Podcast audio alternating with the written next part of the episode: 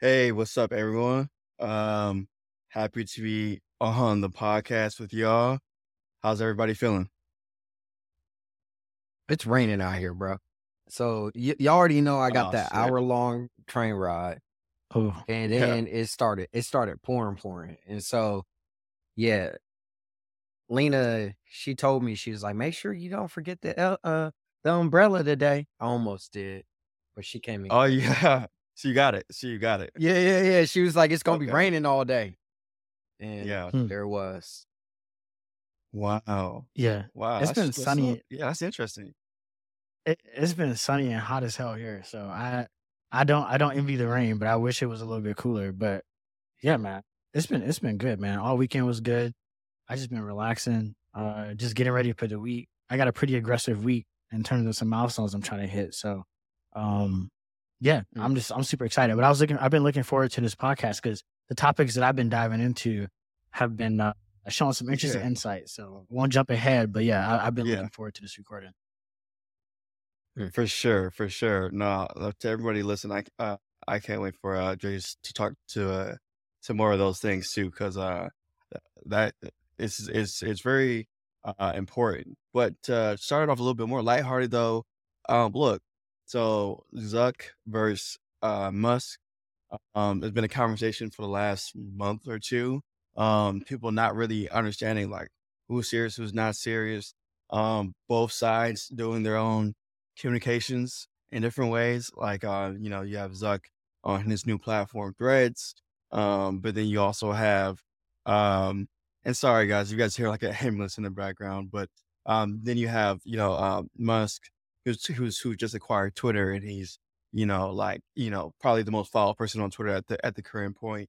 And um, it seems like it's not happening. Uh, but both of them seem to be pointing the finger at why it's not happening um uh even going as far as to putting some text messages from each other um but uh essentially zuck doesn't think uh elon is serious and that they should move on elon saying hey look you know i've done some practices but you know i'm a busy guy etc what do y'all think what, what's going on there and should we actually care How- to be honest i i, how I like I, I couldn't care less but How did this even come about though? Because at one point in time, they were discussing like holding a fight at the at the oh, Coliseum, in Rome. Coliseum, brother. And I was like, "Whoa, that was crazy!" I, I didn't even know like they still have fights there. I'm like, I thought that was shut down like a thousand years ago. But I Apparently, think- I they, they that's what elon think go ahead, it's- bro.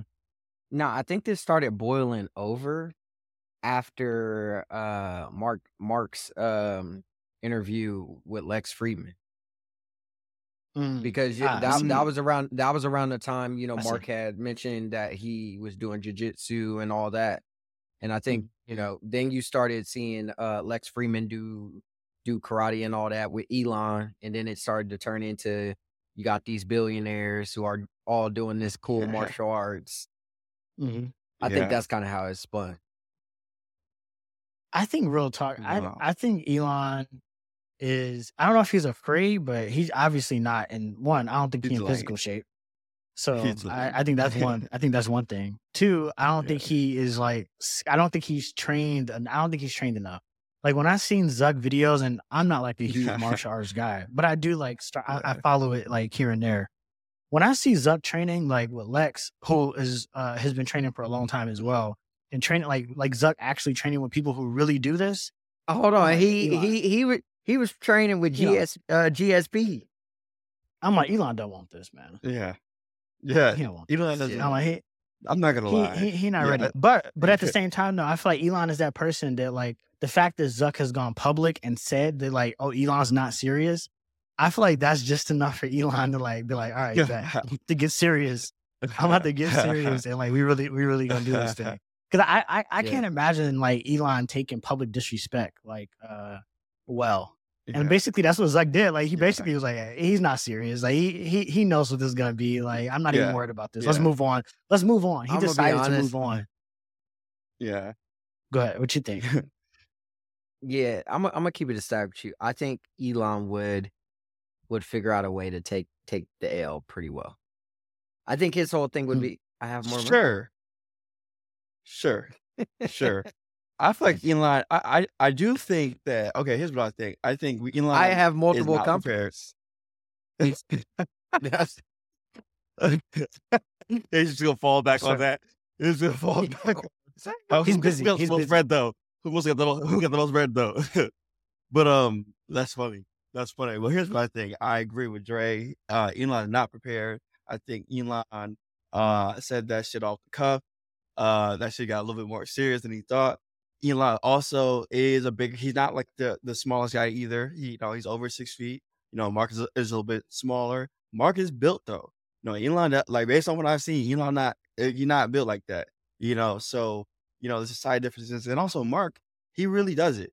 You know, so when when Mark says that, hey, you're not, hey, you're not serious. Like, yeah, he wants to come to the backyard and shit, but he ain't really, you know, uh, I I I really look at I look at that like Mark right because from my perspective, I get why Elon would delay. Uh, Elon's out of shape. He's he's running a ridiculous amount of companies, um, very large organizations, uh, and he also has multiple kids. Um, any regular human being um may find that difficult. And also, by the way, he doesn't have one wife like how um Mark does. So um any one person might find that difficult to squeeze in, you know, some training uh with someone like Mark Zuckerberg, who's a lot more um, you know, uh stable with his uh his his, his umbrella there. But uh, Elon is giving Conor McGregor Yeah. vibes. yeah. Oh, and- right, and- right. I see. Yeah. And Mark Mark Mark is giving Floyd Mayweather vibes. yeah. Yeah. Yeah. down And That actually and- hurts. Yeah. I'm such a I'm such a huge fan of Conor. It is, but it, hey, he, he is where he is. He's done. He's done what he's done. You know, it's his it's his doing. It is what it is. But I'm a huge fan. I'm a huge fan. Maybe it's because he's entertaining. I think that's what it is. I think I think I think we I think we're just naturally drawn towards people who are just incredibly entertaining, who can just become a character, who could take on this character persona uh, of money, of strength, of power, like a war, like a modern day warrior in a sense. I think that's just attractive yeah. uh, in, Yeah. in today's society. So he he definitely captivated the audience, but yeah, you know, much less relevant than uh, than a Floyd Mayweather for sure. A hundred percent. Uh, However, if they do do it, uh, I will clearly tune in. Uh, just off the entertainment value I'll get out of it. It'll be a moment. Um, but I don't expect it to pan out.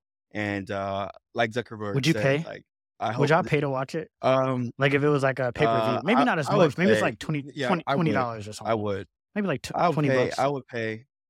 I would pay because I because I think uh you know um I would pay. Yeah, I would pay. Um, based on the way that like Elon was framing it, it, would- it would be free on X and etc. But if it wasn't, I I would pay. Uh, but that really is more so because I would like to be a part of the live event that it would be. Hmm. You know, uh, it'd be Hmm. people from all, you know, um, people from every side of like these people are very like they're touching everybody's lives. There's nobody that you know that doesn't have a Facebook account. There's nobody that you know that doesn't like uh is not like maybe benefiting from like something Elon made like PayPal, etc. So you know, I think I would pay.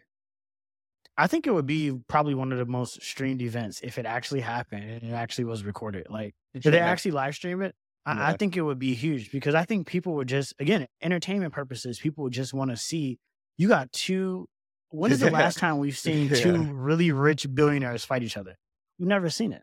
Probably never. It- For It's like a, it's like a unicorn. It's like a unicorn, Yeah. exactly for fun, and they don't Yeah. even need the money. It don't Yeah. matter what you pay them. It's not. It, it, it won't even matter. It- Yeah. You can pay them nothing. everything. It literally Yeah. doesn't matter. So we never seen that before. So I definitely think it would draw a crowd. That's for sure.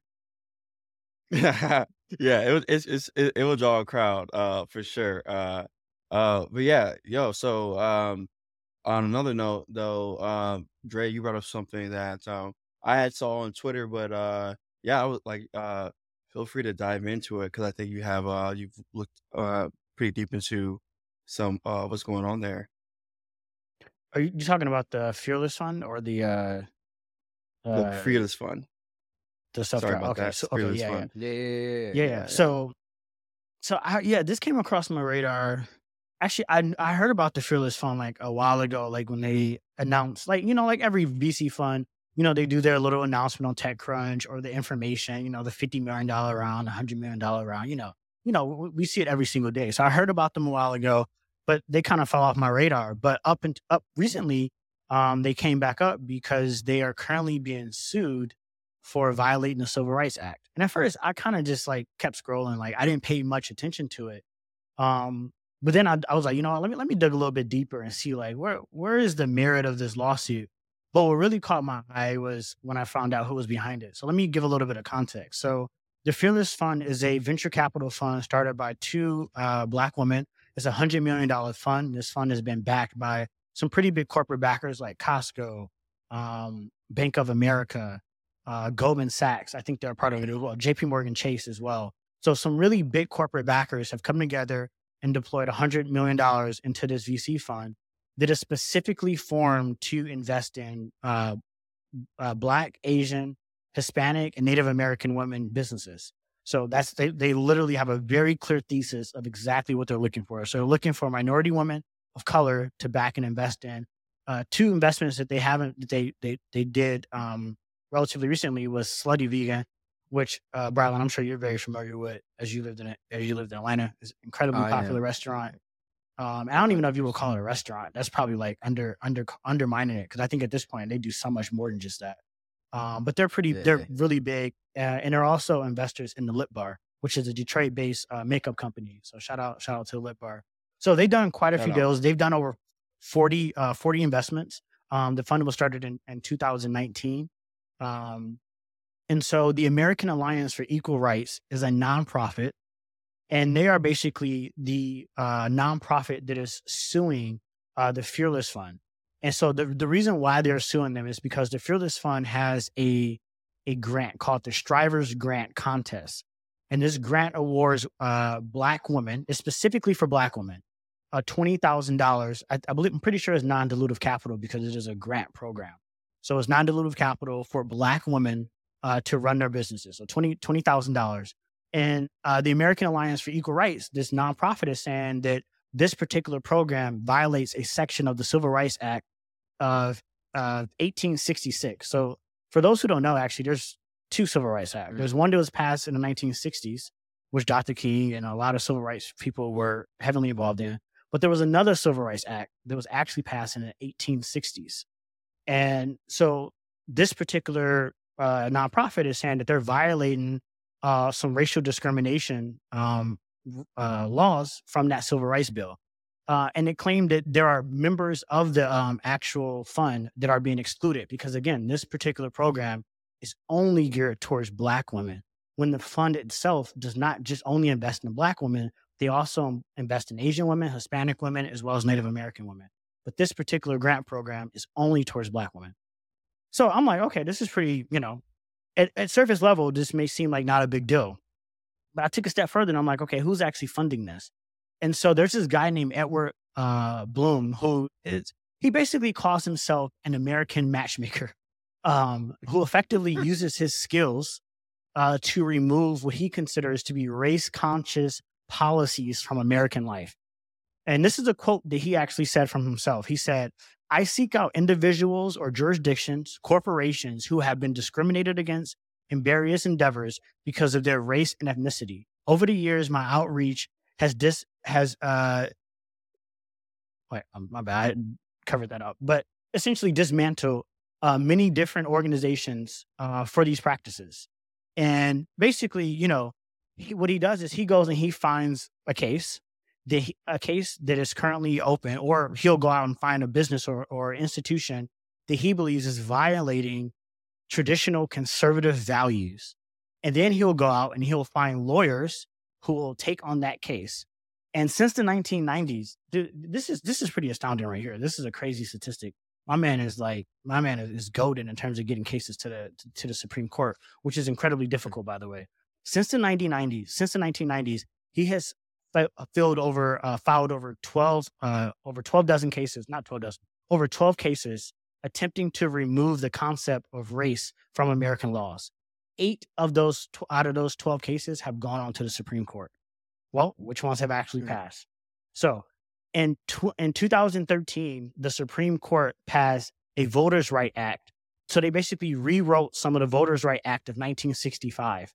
They basically allow mostly of the South. These are southern states. So where I live, Texas, Alabama, uh, Florida, like uh, Mississippi, like Louisiana, like some of these southern states, essentially, they, they the Supreme Court passed this law that basically allowed these states to change their voting laws without having to get federal approval. So part of the stipulation of the Voting Rights Act of 1965, in order to keep things stable and equal across the board, was that hey, if you're going to make these big voting rights or bo- voting law changes, you need to have federal approval so that we can make sure that everything is staying good. The Supreme Court reversed that. So that changed things. So what did Texas do? So Texas, for example, instituted a ID check. So now if you go out and vote in Texas, you need to have an ID. So what did that do? That obviously stopped a bunch of minorities. And so the reason why I'm telling this particular story is because it has context into exactly who we're dealing with, who is helping to litigate and finance cases that are starting to rewrite a bunch of laws that have been on the books for well over 100 years. Again, I went back to the Civil Rights Act of 1866. So this is like we're we're talking about something that's been around for a long time. And then the last thing I'll say here before I, I get, get your take on it, there was this quote that he gave. Um, I don't have it right in front of me, but essentially he did an interview Right. with the I think it was the New York Times, if I'm not mistaken, and it was after the affirmative action. So he he was also I don't I, I think I mentioned this. He was a part of the the, the lawyer that helped re- reverse affirmative action from universities. So not only was he part of the Voting Rights Act, but he also rewrote different got the affirmative action rules dismantled. So this man is systematically going through the system and rewriting these laws. Uh, but one thing that I, I thought was most important to give color into who we're dealing with here is he was given this interview with the New York Times, and a very clear question came about, which is, do you believe the systematic racism in America exists? And his answer was no. He does not believe it. He rejects that that notion that systematic racism in America exists. He doesn't believe it. And so that obviously goes to show like how he decides to move about and what cases he goes after and what have you. And so what he's trying to do is obviously remove race conscious, remove the conversation of race without changing the underlying systems that cause these programs to need to be in place in the first place. And so this fir- this black fund that he's going after is just one, but there are going to be other other funds that he'll probably go after. They're also looking at diversity and inclusion programs at corporate co- at corporate companies. So we all on here have friends that were part of a program called Code 2040. Well, that's a conversation that's going to be coming up really soon on whether or not that that program violates Civil Rights Act because there, I don't think there's any white graduates of Code 2040. Maybe there are, but that program is obviously geared towards black and, and mi- minority. So you guys get the get the point. But I, I thought this sim, this what seemed to be like this simple lawsuit that may not have much merit. You know, doesn't seem like it has much merit. But when you go deeper, it actually seems like it, it actually might. Um, and I think we all morally agree to like, you know, we need these programs. Women should get this funding. I think we're all on the same page there.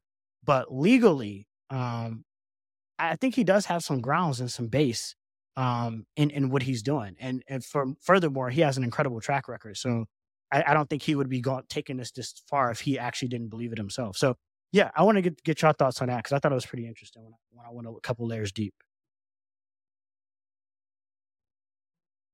I got a question.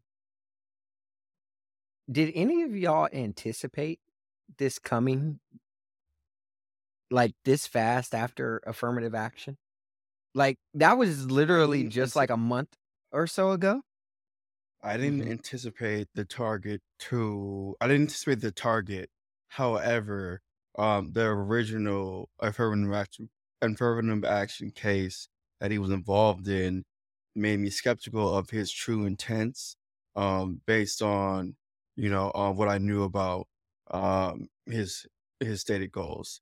So I um am not surprised um at the timing of, of maybe how fast he's moving, given the fact that there are a lot of uh, because of what Dre said earlier about the Supreme Court and, and states being able to change things uh, faster. It doesn't surprise me that people are taking the opportunities um, while they can right now to reverse a lot of things that they don't believe in. For example, does not believe in sys- uh, systemic racism, which would um, which would explain a lot of his actions um, but I did not expect. What I am surprised about is the targets that he's chosen. Um, and now I'm wondering. Um, I'm left to wonder many questions. But before I go into too much into that, Brandon, I, I like um, uh, Yeah, I I saw I I I'm not surprised by him, um, 'cause I figured that, like, he had some underlying motives, um, Mm. and had some separation from, you know, what, um, many people believe is our our problems in America, uh, versus, like, you know, um, what he's legally able to do and and essentially do within the law. Um, uh, but, uh, yeah, but I don't wanna go too what far one on one second. own, I gotta yeah. let me quote this real quick because I found the quote, Now I just wanna add this context 'cause I thought this was very, very insightful, right? Uh, uh so the interviewer asked him, "I'm wondering if you believe in systematic racism, racism embedded in the institutions of American life. Because if you look at the statistics in our country, a typical white family holds 10 times the wealth that a typical black family does. There are currently only 8 black CEOs of Fortune 500 com uh, companies, 20 Latino CEOs. Black people live uh, sicker lives, and they die younger than white people." I could go on. And his reply, quote, "No, I don't believe in it. What your question implies is that in the D in American DNA, there is racism. It was founded upon racism. It is part of this country it is part of this country, and I reject that." So th th that that's who we're dealing with. That you know, that's his clear beliefs, Okay. and he's putting that his that that capital behind his beliefs. Yeah. Yeah, what he's doing is making excuses for his for his his beliefs and not basing them on you can't, um, uh, make the claim that, um, that that, you know, America wasn't founded upon something that, uh, existed before the found foundation of the country, um, and further was reinforced by laws, um, by the country, etcetera. Um, he is, uh, playing a very strategic game of almost, um, self-righteousness and also, um, uh, plausible deniability about his true intentions. Um, because, um, laws are meant to protect people, especially the most vulnerable people, and so the reason why I was originally skeptical of this person is because of the of him in in the case that I saw with our affirmative action, Asians and Black people are both minorities in America. They are both, uh, laws that are are been made, uh, to protect them, uh, us, um, but then also other minorities like women, etcetera, um, uh, because of all the things that are going on. So, to me, uh, someone that truly cares about these issues that he's talking about, would we focus on who is likely doing, um, the most damage to the vulnerable, um, which is which would just by sheer numbers would have to be the whoever in the majority. Um, and so, um, I think his beliefs are are I don't know if he belie I don't even know if he believes what he says because they don't sound factual. Um, but I could go on for a little bit lo for for a minute on that. Hmm. It doesn't sound like his beliefs are based on facts. They sound like they're idealistic beliefs that the founding fathers didn't have, uh, bad intent, etc., um, and that the systems don't uh, block people in certain ways. However, he seems to, uh, either intentionally or maliciously, um, uh, uh, or unintentionally I don't believe it's unintentional, but yeah, but he may let's say let's say it was unintentional. He's not informed on the active ways that in which case, um, multiple minorities and vulnerable populations were, after they were freed, continually, um, bullied, um, continually used for free labor, continually lied to. For example, it was once illegal for Black slaves to be able to read. So, even if you free uh, imagine freeing a generation of of Black slaves that w it was just illegal to to read. Those are vulnerable populations. You can't sit here and say that none of those things affect, um, Black populations today, um, and there's not long-lasting effects today unless you don't believe in cause and effect. Um, so I think that, um, he's ingenuous, and I think that he is a dangerous individual. I think that I feel sad for who he's targeting. Um, he's targeting groups and turning other groups against other minority groups against each other to gain support for his ultimate, uh, goals. We're dealing with a dangerous individual. I do believe, though, that his intention will be more clear as he tries to go further. I do not believe that, um, he will be able to, uh, fully undo a lot of Let me uh, uh let me things. Yeah. Let me let me ask a more broader question, Brylan. I'm curious what your take is on this. Do you think there is perhaps validity in his original argument, which is that race should not be a consideration in American policy? Like, irrespective of the history or whatever the case may be, is like his general belief is that the American society doesn't want to uh, necessarily always have race be considered for a job. Like, you know, you don't want to not have to get a job. You don't not want a job because you're black. You also don't want to necessarily be given a job because you're black, right? Like, you want a job because you're just qualified and like like everybody else is applying, and like you can work at it like everybody else. So I'm curious, like, uh, what do you think about like the argument of race should be removed from American conscience. Like, I guess the the concept of it being removed from institutions in terms of applications and things like that. I don't know. What do you think about that? Do you think the argument is fair? No, I think I think that argue argument is pretty immature. Um, just because I think context I think context matters. Like co- context is very similar to gravity. You can't ignore it. Like it's there. You have to work with it. And I think in the context uh, uh, uh, of of just policies, um, and and just making decisions about a group of people, it's very it's very hard to discredit history. And I think I think Rodney spoke to it really well when he talked about cause and effect. Like it's a chain it's a chain reaction that has been started and we and, and we're forced to respond based off of what it what it what is presented. And so I don't I don't I don't agree with that piece of it. But something I was curious about, um, just to hear if y'all saw anything, was if you remember when affirmative action happened, there was this clear difference in how like you know black folks rather if they were founders or investors in the space kind of responded versus like Mhm. your Andrew Chens of the world wor- world and like you know other folks like that um yeah did y'all see anything similar when it came to like fearless fund like i'm just kind of curious what y'all were seeing in like the social sphere I didn't see any. Uh, I didn't really see any. A lot of public support from traditional funds commenting on this particular case. I mean, obviously, I think the community broadly is uh, upset, right? And when I say community, like hmm that's obviously our community, right? But yeah, I, I didn't I didn't see anyone publicly come out. I know like the NCAA has like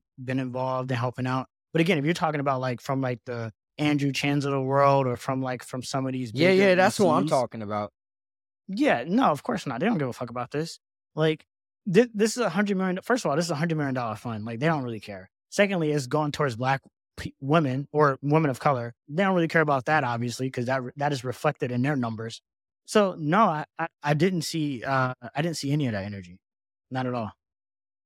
Mm, mm. Yeah, not not like from Jay said, not from um the the the most uh larger ones. Um and um and uh I did like Dre's also mentioned, I I have seen a response uh in our community, especially if you separate it um additionally with you know um you know you know um black tech communities and also uh Latinx, etc. You know, I saw that and I've heard that and I and I um and I felt uh, uh, bad for the individuals that are being targeted. I also see where the dangers of this could ultimately lead to, and um, you know, uh, there is a really healthy concern. I don't think that. Um, here's what I unfortunately do believe. Here's my unfortunate belief. I do believe that there's um, uh, what uh, there's a legality to it that uh, that potentially could make things an unfavorable outcome. At the same time, um, I'm also of the wider perspective or the long term perspective of of America in the sense of, um, you know, when somebody, uh, uh, when somebody, and you cut your when you cut your arm, um, on accident, and you didn't mean to, but you cut it on accident. There, you might need to do a bunch of things, but the first thing you need to do is stop bleeding. So you got to do a band Mm. aid. Um, the band aid are, for example, the the the laws that uh, people are saying right now are favoring, for example, certain minorities, etc. that's the mandate. Of course, ultimately, our end goal as a shared, uh, you know, country would be to we don't have to consider these things at all. Uh, at the same time, um, these are band aids, and if we had the other things already done, uh, we would be able to focus on um, healing in more of a a, a long longer term way. In which case, we can start to trust that it's not going to be about your race, your gender, or you know, um, your uh, sexuality or whatever. Um, but that's not today, and so t- therefore, the band-aid still required. Um, just because you don't have antibiotics right now doesn't mean that you can't put a band-aid on today. So I think that he is a I my personal belief is that he's a malicious individual, um, and he's attacking vulnerable communities. I also believe that he's taking incentives for other vulnerable communities. Um, for example, um, using other communities. I saw. I'm not speaking for all of Asian uh, people, um, but I saw an antidote from one Asian person that got a lot of traction, and he felt like um, that guy used them. He used them, um, used them as um, a tool, and he doesn't really. And he feels like now that he sees the Fearless Fund situation, that it looks more like, oh, we were just a tool, and you bringing down other minorities, as opposed to you actually caring about um, getting rid of uh, uh, racial uh, uh, problems or whatever. And to Dre's point, also to what Jay also said, he doesn't even believe in it. So I think with that anecdote from that one Asian person, again, he doesn't speak for the whole Asian community. Um, but I saw a lot of Asian people also sentiment of that. The larger ones, no, I haven't seen that, but I have seen some, and um, I felt like that was empathetic, um, and I respected those takes. Um, and um, and also I understand why um, you you know, might, as a, it, why minorities in our positions that we are in, um, can be a little bit more, um, uh, susceptible to not realizing uh, ulterior motives um, that are meant hmm. to break down, you know, things that uh, are meant to protect all of us. Hmm. Um, but um, I yeah, think my, my, my I, I, think take on that. One, one thing, one thing I'll add, that we can move on. Two things actually. I think there's two things that are really uh, to speak to me about the situation. So one is that he is not doing this alone, right? Like he has mm-hmm. backers mm-hmm. and he has donors and he has people who are financing him and funding him in order to preserve traditional white American values. That's basically what it is, right? And the other thing that's concerning to me as well is that let's just say he does believe that America isn't like built on systemic racism, right? Let's just say, like, for a second, let's just pretend that he does believe that, right? I think what's concerning to me then is that you have a person who has the power and also the backing to shape policy that can exist for a very long time for a country that they don't understand the historical context of. Because to make a statement that America isn't built on racism is completely false. Like, eh, like there's no way wow. around that. That's a that that that's a crazy statement. So let's just assume it's true. If that were true, then there's a broader issue at hand where you can have somebody who truly doesn't understand the system that they are themselves impacting. But let's take the other side and let's say that it's not true. Then the broader concern for for I mean for everybody is like we're kind of rolling back the clock a little bit. That's what it feels like in many areas. In many areas where we kind of progress, we kind of roll the roll back the clock. And um, yeah, we should stay observant to that because I think that's important. And you know, it's easy to like put your head down and be like, I'm not affected by that. I'm good. I'm in tech or whatever industry you're in. I'm straight. I'm this. I'm that. But we're talking about voting law policy. We're talking about educational institutional policy. Okay, like we're we're we're talking about funding policy. We're talking about real shit that affects everybody's life every single day. And so this is not a matter of class or any of that. This is about a, a systematic attack to preserve white conservative values in America. That's what this is. And I think that deserves a, a, a quite a bit of light because it's a problem. I think it's a problem. I really do. So Yeah, we can No, move on from I- I- Yeah, I- yes, it is. It is. No, I, I- I do want to say something else too. So, I do want to say something else too. Um, I also consider, you know, uh, working class Americans, regardless of any race, vulnerable um, as well um, in the conversation.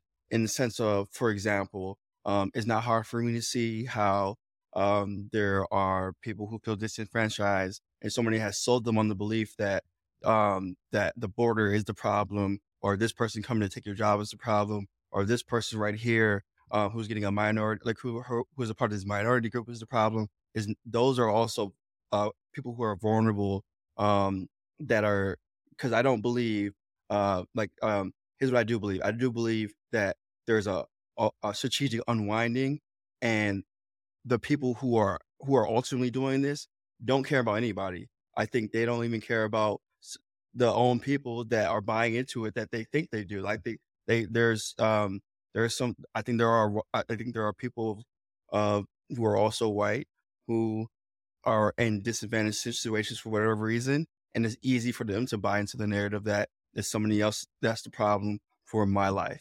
Um, and so um, I think that's an easy narrative to buy into, and so they're also being taken advantage of. Ultimately, the people who have the power and who are doing these coordinated things like Dre is talking about, they don't care about anybody. They just care about maintaining primarily, yes, the race part of it, but also just their position in in this whole thing, um, and their legacies, etc. Um, but uh, but yeah, that's my, that's my last piece on that. Um, uh, Bradley, if you had anything else, but I guess there was another topic that's um that we were we're gonna get to. Uh, I think I think I forgot what it was. What was what were, what were we talking about before this? There was another like The self was more self driving cars. Self driving cars. This is more Uh, optimistic uh, the future. Yeah, it's more hold up, hold up. Do you do you hold up, hold up, hold up. The topics we be discussing on here are wild. It's almost out of like a sci-fi book. Where Yeah, think about it, we're living in a world where you're you're seeing all these different important policies unwind, and then you have this crazy evolution in technology happening. And I feel like both of them are going under the radar. Mm-hmm. Mm, You I know, agree. I see. so think yeah, there's a lot of distractions right now for sure. Yeah, yeah I agree. Yeah. so- agree go you. ahead, Dre. I was gonna say. I mean, I mean, look, history is a good uh, is, is is a good window into the future, right? Going back, right? If you go back and look at like in the, the 1860s, right, when that first civil rights bill was passed, and then things started after that bill was passed, things started to get rewritten. And then what happened in the early 19 in the late 1800s, early 1900s? We went through an industrial boom, right? That's a technology shift that happened in America. It wasn't through computers, but it was through industrial. It was through oil. It was through gas. It was through a lot of different ways. And so, yeah, I, I think to echo what you're saying, Brylan, it kind of feels similar, similar to that time. To be honest, it feels very similar to that time. Nah, hundred percent. So I know we were talking about Cruise and Waymo and just autonomous vehicles in general, man. Uh, and I'm sure, hopefully, for many of the listeners out there, y'all saw that California. Correct me if I'm wrong, but it was California, the state of California, Hmm. approved their license for level five autonomy. Like you have to understand what the hell that means.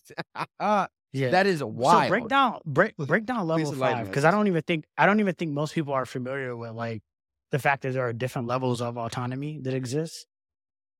Yeah, yeah. Hold on, hold on. So, uh, I, I, I don't, I don't want to cap on this.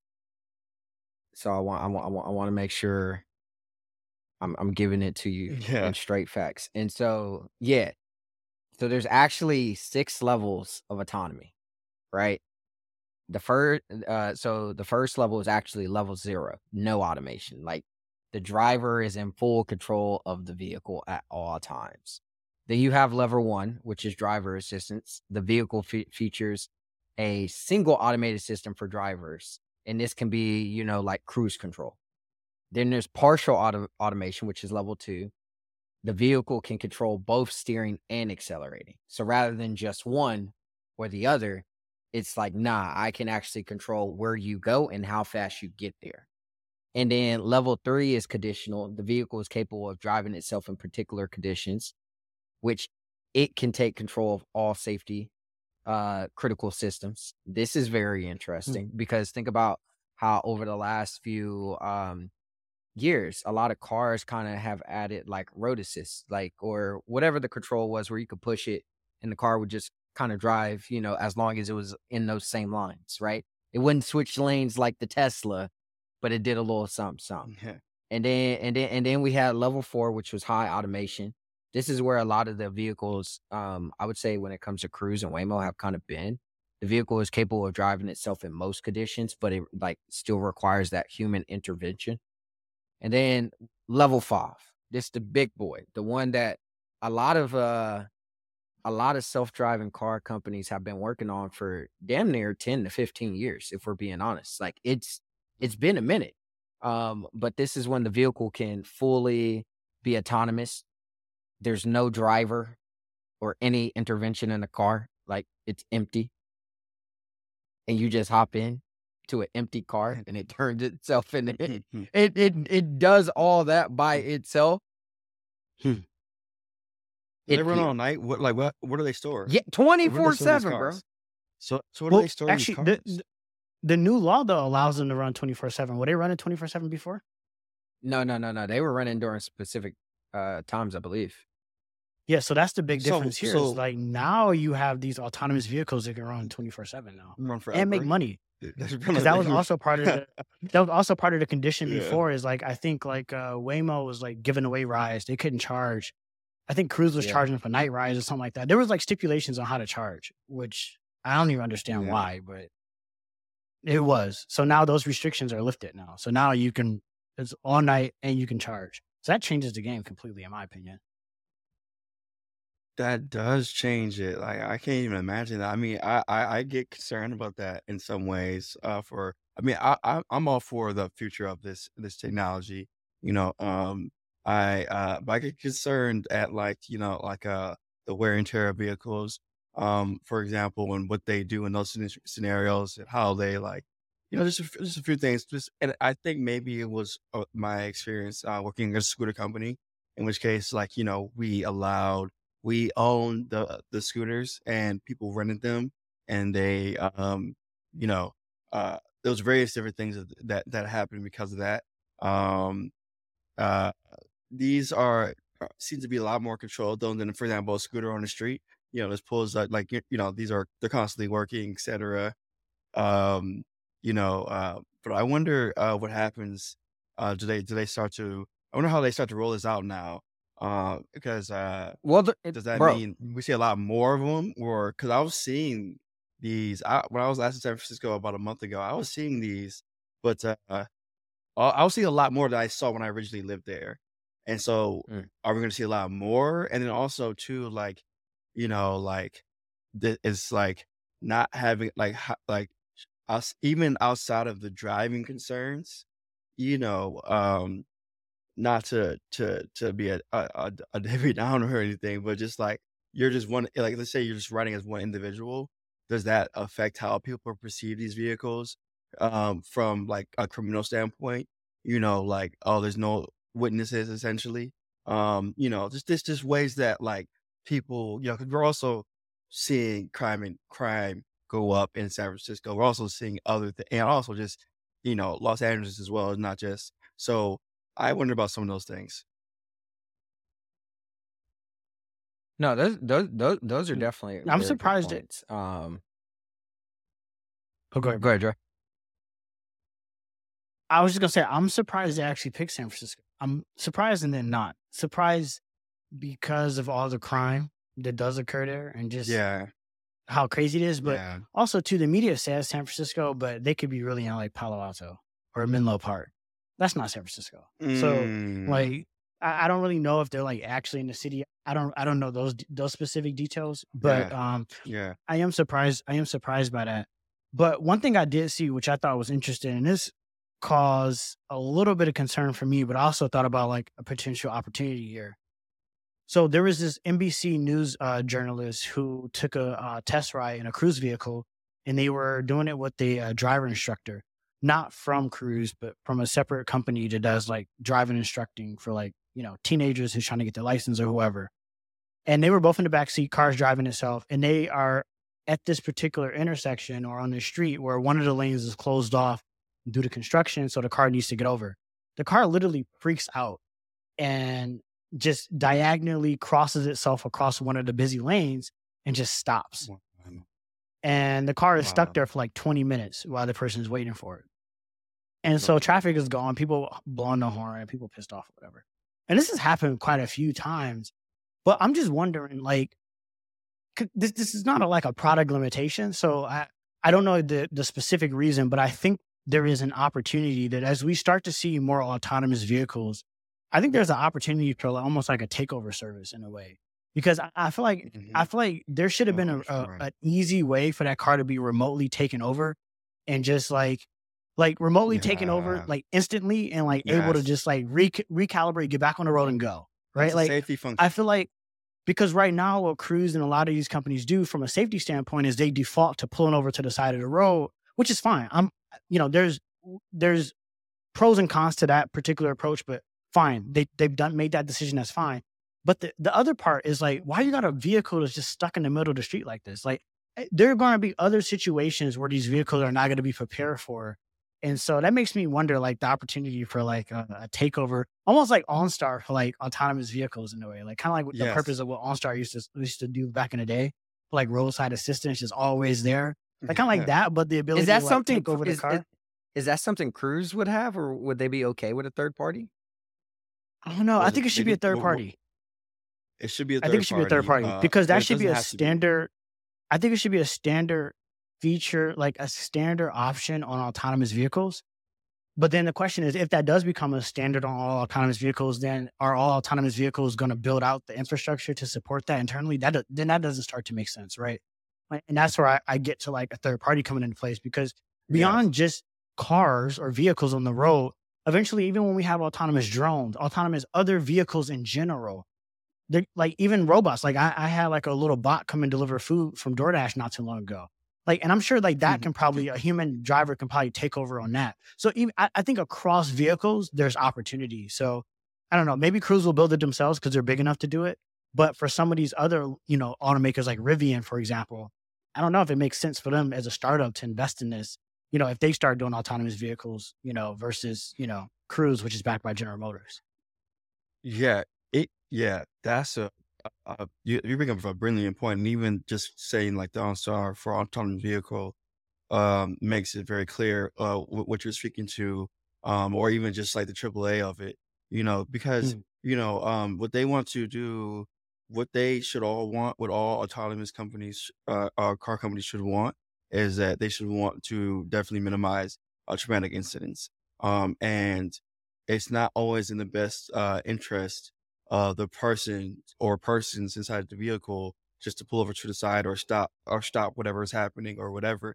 There are a lot of cases where, um, you know, um, despite the AI that, they're using and the and things, that it's ultimately all still being trained. It's ultimately still being trained. Um, Eli, Elon even going as far as saying, yeah, exactly. Elon going as far as saying that they have the best AI as far as like reality goes. And so everybody's at the same level. Um, and so um uh everybody's like gonna be at the same level. But here's the thing. Um the um for example, I, I had a Coco bot come once when I was uh, getting lunch with my uh girlfriend once and and it, it was funny. It was kind of like zippy and whatnot. And for those that know, Coco is a is a delivery bot that can, you know, sometimes you'll be on like a, a Uber Eats or something and they'll just come to your door or something like that. And like, like it's really zippy, it's really fast. I don't know where they come from. Sometimes they look like they're at restaurants. Point being is, I found out though that there are people who are remote operators um, that are also behind them. Uh, they're not just Uh, completely autonomous.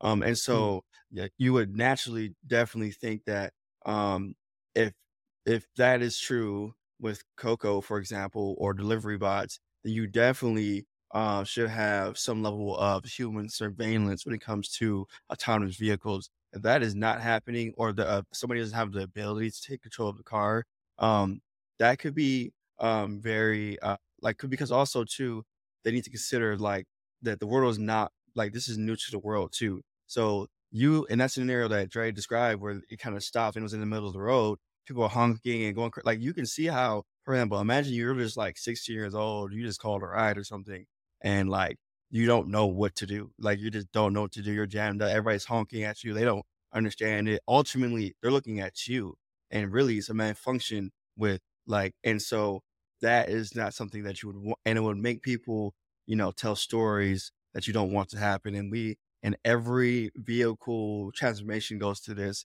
Um, scooter companies were no different. You know, we had to learn, unfortunately, through training and things that happened in real world scenarios that didn't happen when we first tested it in Los Angeles. You know, um, so um, yeah, remote operation. Um, I think it should be almost mandatory, and then further, um, there should be independent parties that are responsible for for that. Um, because uh, it will not make sense uh, for everybody to do it um, uh, in the way that we're describing. Um, but I do think it should be like damn near required, like how it is to have car insurance. Let let let me let me ask this question and start a conversation a little bit differently. Which business model wins? Because you kind of have two different business models on the extremes that are developing, where you have like the closed end approach, pretty similar to like you know, what we're seeing in the AI space, you have Cruise and Waymo. They're building, you know, the hardware and and also the software, you know, most of the software um as well. Um, but then you have someone like a Tesla, which is distributing the nodes. So rather than having, you know, a closed system where all the vehicles are owned by one provider, they're distributing these vehicles with this technology on to, to, to multiple people, right? And each of them, you know, obviously create this unique opportunity to have a network of vehicles to deliver, you know, for delivery services or ride sharing, things of that nature. Which one wins? You left out Uber though, right? You didn't. You didn't say Uber. Okay, Uber. Okay, Uber and Lyft. You, Uber and Lyft you, in the you, middle. You can't you can't just sleep on you can't just sleep on Uber and Lyft because they Okay. are they are in the game they're in the game right 'Cause But every massive every everybody's trying to do the same thing, get to the money, but in a different way. So which way wins though? Is it winner take Hmm. all though? Is it winner take all? Um, I don't know if it's winner take all. Um, I don't know if it's. and what do you take mean by win and, and what do you mean by win like are you are you are you asking the question like who can build maybe like the biggest enterprise value in the space or like who can just be like the dominant go-to autonomous ride-share platform like what does winning look like Or say, Yeah, because if I, we're talking I, about I'm dominance oh go ahead I'm saying enterprise inter, enterprise value. I think when it comes to transportation, we are on the brink of a major shift of like how those Mm. dollars will be spent. yeah And I think I not think the only in winner terms of yeah, I, yeah, go ahead. I think the winner is Uber. I'm gonna tell you why. I'm gonna tell you why. I think the winner is gonna be Uber. I think it's gonna be Tesla. I think it's Uber because, bro, Uber has massive distribution and they have an incredible driver network that already exists. And I think in the world, the world that we're going into, although it may look like we're going fast, we're going slow. And so I think what's going to be important today is choice. Do consumers have choice? If I want an autonomous car because it's available, sure, I'll take it. But if I want a car with a driver in it, because me and my friends are going out to a night to a party and we pulling up at the club and we want the black like like you know it's it's, it's different use cases and so I feel like from a, like going after a broad audience, I think Uber is like deeply entrenched there and I think they've done the work. So I think they're good. And also too, I think they're best positioned to just add on to the network. They don't have to do much different. They already have customers, credit cards.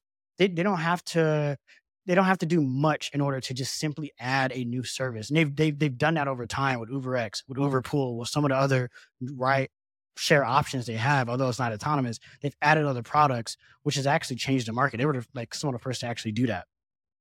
The other part is I think Tesla will win because I think in the in, in Tesla's scenario, their strategy is a little bit different, right? Because yeah, they're selling you to they're selling you to node technically, right? But Elon's position is that hey, if you buy a Tesla car, you can then take your car and put it onto this rideshare network and go make money as well. And so in in that world, what does that look like? Is it best for Tesla to completely own that entire thing where they now have to do customer acquisition? to get people to take taxi services in their cars? Or does Tesla just plug into an Uber or a Lyft that already has a distribution network? Right? Because just having the supply isn't enough necessary to kick up the demand to make it Hold up, hold up, uh, hold meaning- up, hold up, hold up, hold up, hold up, hold up. Are you saying Uber potentially can be the new GPU? Is that is that what I'm hearing? You're essentially Look, saying It's possible. that is a That's all I'm it's crazy possible. claim. That is wild. It's, it's is possible. bro. It- It's all about to me. It's That's all about wild, though. where companies sit. It's all about where does a company sit in the value chain? Where do they sit in the value chain, and what leverage do they have from sitting in that value chain? I think Uber has an immense amount Hmm. of leverage and brand leverage. Like, think about this. People tried to Hold on, cancel, hold on, hold on. and they still around. Yeah. And think about this. For the I- longest, people didn't think Uber was going to get to profit. Right, and they did. For the longest, Yeah. it, it- Uber Eats been profitable for a minute. Yeah. Yes. So th- that that that business is scary long term. Okay, okay. Wh- what are your thoughts, Rodney? Um, I think I'm with both of y'all in uh in the sense of like uh just in the sentiment of um this is an interesting take of where things are going, but also more specifically, you know, uh what, what Dre's saying, like the you know, um the Tesla and Uber being the winners of autonomous vehicles, despite, for example, maybe Waymo and uh, Cruise making strides, especially you, you know, and like in that particular niche. Um, uh, you know, because I, I, because Tesla right now is just trying to allow you to drive autonomously while you're in the car. So that's different. Um, then you know, trying to say, hey, we're doing this network. Uh, Tesla. No, that uh, think about it. that. That he he he got that push that button, let your car go do some do the work for you. He got that coming. Yeah, no, he got it coming. Not that he doesn't have it coming. Not that he has, doesn't have it coming. It's just that it's just that it's just that he doesn't have to. do- He's not currently responsible for the work of the self like that thing that's coming. Google and Mm. Waymo, like Google and Waymo and all, they're doing that work right now. The lawmakers, like they're they're doing that work right now. You know, won't even have to do it. Um, kind of like how sometimes uh, uh, Google will come out with a lot of cool stuff, um, and Apple will just wait and just do it better. you know, like like just because they have a different strategy as far as um the the way that they distribute uh, vehicles uh with with specifically with Waymo and maybe Cruise and, and like and and I, I tend towards um uh it it being if there is going to be company supply of vehicles it needs to be a base supply uh but not the primary supply um I think Hmm. that that's where um uh, I, I- think that like you know I I just get concerned about uh like the scalability of like you know of if they are like like they would have like it, to me it would seem like the plan for them would be to be creating a network in which case they may create some level of uh, standard protocol like how you know car, there's Apple CarPlay et cetera or Google Auto or whatever um into which case you know automakers can maybe you know, allow you to do what Tesla's already planning to allow you to do with Tesla's. You know, I can see maybe that, but I do think Uber is, is super extremely positioned um, as far as the network, and um, I think they get. I think they've done the research. I think they have a lot of real time information. I think they have a lot of real time information as far as traffic. Uh, They have also conflict, a lot of information around conflicts. Uh, you know, for better or for worse, things that have happened on the network. Um, um, and I think that. Uh, yeah, I think Tesla and Uber, um, and Lyft. I I, I put Lyft in there too, um, uh, because I, I see, I can see Tesla having their own self driving network, but also allowing, you know, um, people to put Teslas on other networks, depending on maybe a few different factors. It depends on how it goes, but um, yeah, I can I can I can see that. Um, but I do think that like like Google and they need to allow like it's cool that they have people ordering devices and whatnot. But again, my original questions were like, where are they storing these things? These things are operating all day. Um, you know, like wear and tear, like security, also like things like what Jay was saying, like, you know, like if it does That's a like lot. hit a thing where it just That's doesn't know what to do, yeah, it's just yeah, it's a lot to manage. To yeah. to, to So manage and to scale, that is a a yeah, significant amount of shit ton. to do do. And GM is uh behind Cruise and shit. GM can barely build enough electric vehicles to not go out of business. So how they gonna Yeah, uh, also yeah, scale a taxi service on the side? like they got they got So enough so so let yeah. let. I want to ask this question. How does yeah, with the introduction of autonomous vehicles, and one of the assumptions with that is like obviously because the driver is being removed, costs should significantly go down as well because that's been one of the big complaints around like Uber, right? If if that is true, now people have autonomous riding a, in in an autonomous vehicle is the same cost or cheaper than hopping on, you know, the subway, the train. What does that do to the consumer's behavior when they think about transportation in general?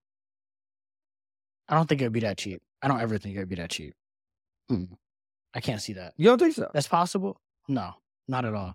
I don't because I don't I Hmm. don't see how that makes sense. Like because like in the case of mass transit, it makes sense because you have a you know a large number of people, right? Like you can distribute that cost much more much more evenly evenly distribute the cost when you have a bus full of a 60 people, right? But if a bus route only had two people riding between stops, it wouldn't it, it wouldn't be the cost that it is, right? It, it wouldn't make sense. And so I, I can't ever see the price getting that low, but I could see the price getting lower than like a current taxi or a current Uber. So maybe it's like an in between that route, in, be, in you know, in between there. Uh, so I still think that like definitely brings cost savings. Don't get me wrong, but I think comparing it to like a mass transit bus or train, I that would be yeah. I think we literally would need hundreds of millions of cars on the road for that to even be possible.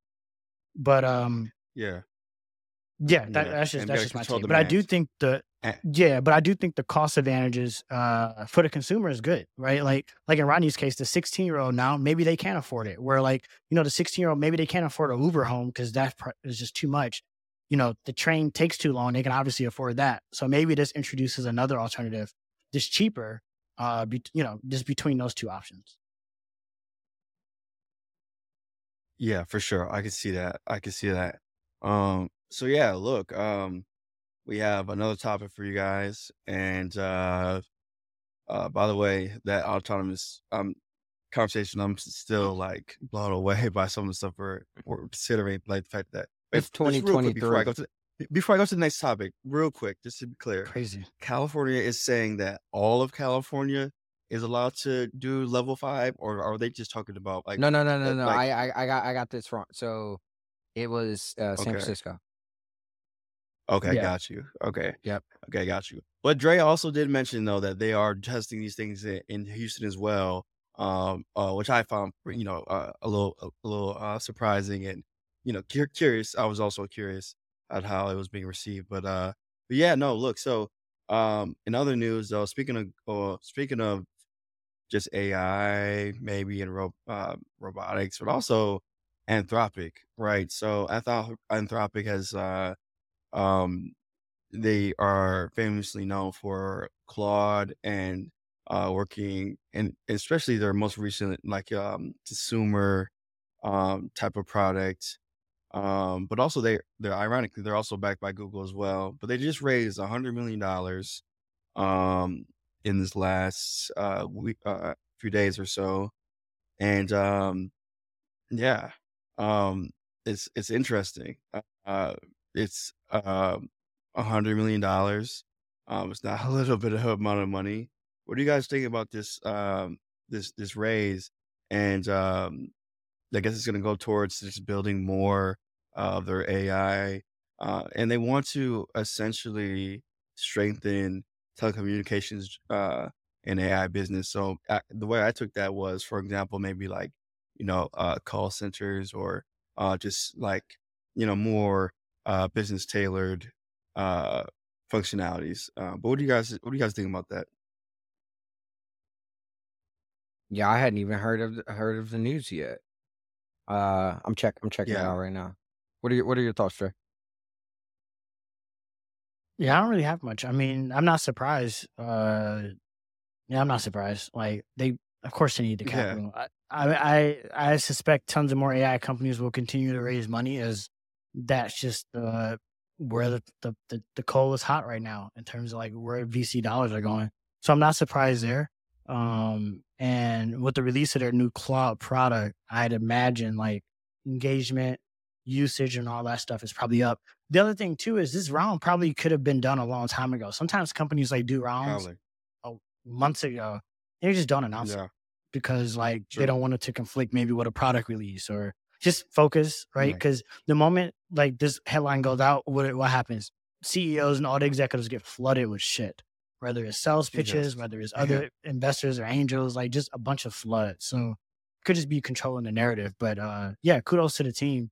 Uh, isn't this the company just backed by Reed Hoff? Yeah, Like, isn't Reed absolutely. uh, Speaking Hoffman of, over uh, LinkedIn uh, investor? just uh, like outside of like the funding of this, um, uh, of this in particular, I saw an interesting tweet go uh, uh, uh viral uh, from somebody that was, you know, there's a lot of um AI influencers right now, um, you know, um, and I would say that that's not a bad thing. I think there's a lot of people that have been like sharing like things that I didn't know or just, you know, um, things about AI that that uh, like news that I didn't see, or even for example things that people you know love to hate, like prompt engineer engineering and whatnot.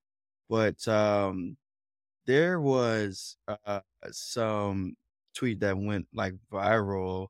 I don't know to what extent if you guys saw it at all, but essentially it was that uh, ChatGPT or I'm Mm. sorry, OpenAI will run out of money by 2024 uh, or they're at risk to run out of money by 2024. Um, and it was very intriguing to see how, you know, um, even this person who has built a name off AI, especially as of recently, was bigger.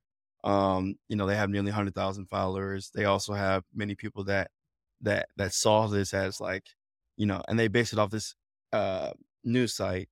And let me just ask y'all a question, and it's uh, it's clearly rhetorical, but uh, you guys think you guys think that there's any credence to chat uh, to OpenAI losing money or going bankrupt by 2024 because they are spending, for example, seven hundred thousand dollars per day with ChatGPT? No, Yeah, I've, I, I, yeah. abs, abs, absolutely not. Because Yeah. that's only two hundred fifty-five Yes. million dollars. They raised ten billion. yes, yes, yes. And but here's the thing, Aren't they making The out on a twenty dollars subscription too? Yeah. And that is Yeah. the thing about, and that's what I wanted to speak to about how about how, for example, a seemingly uh, credible tweet could be misinterpreted by people and uh, spreading, you know, um, because even the tweet I'm looking at has hundred thousand, nearly hundred thousand views on it, and it starts off by saying ChatGPT costs OpenAI seven hundred thousand dollars per day. Off jump, the way that is framed, nobody who is outside of our industry um, uh, without the context of startups and how financing works and VC, et cetera, uh, that would sound very alarming, you know, and it is alarming to some extent, you know, uh, but it lacks context. And I thought it was interesting that it started a conversation, but at, to, to Brylan's point, yes, that's only 255 million per year. I hate to say only, but this is a company that is backed by Microsoft. They have ties, strong ties, um, and they've raised over $10 million. And also, they are charging for ChatGPT. Um, and I only assume that maybe they, the cost of whatever they're doing gets cheaper over time. Um, so it was just interesting. I thought it was kind of funny. I wanted to bring it up, but I just wanted to make it clear to people that um, sometimes these facts, or sorry, or these um, these things that people are representing as facts, um, seem good. On, they they make sense on the surface until you dig deeper.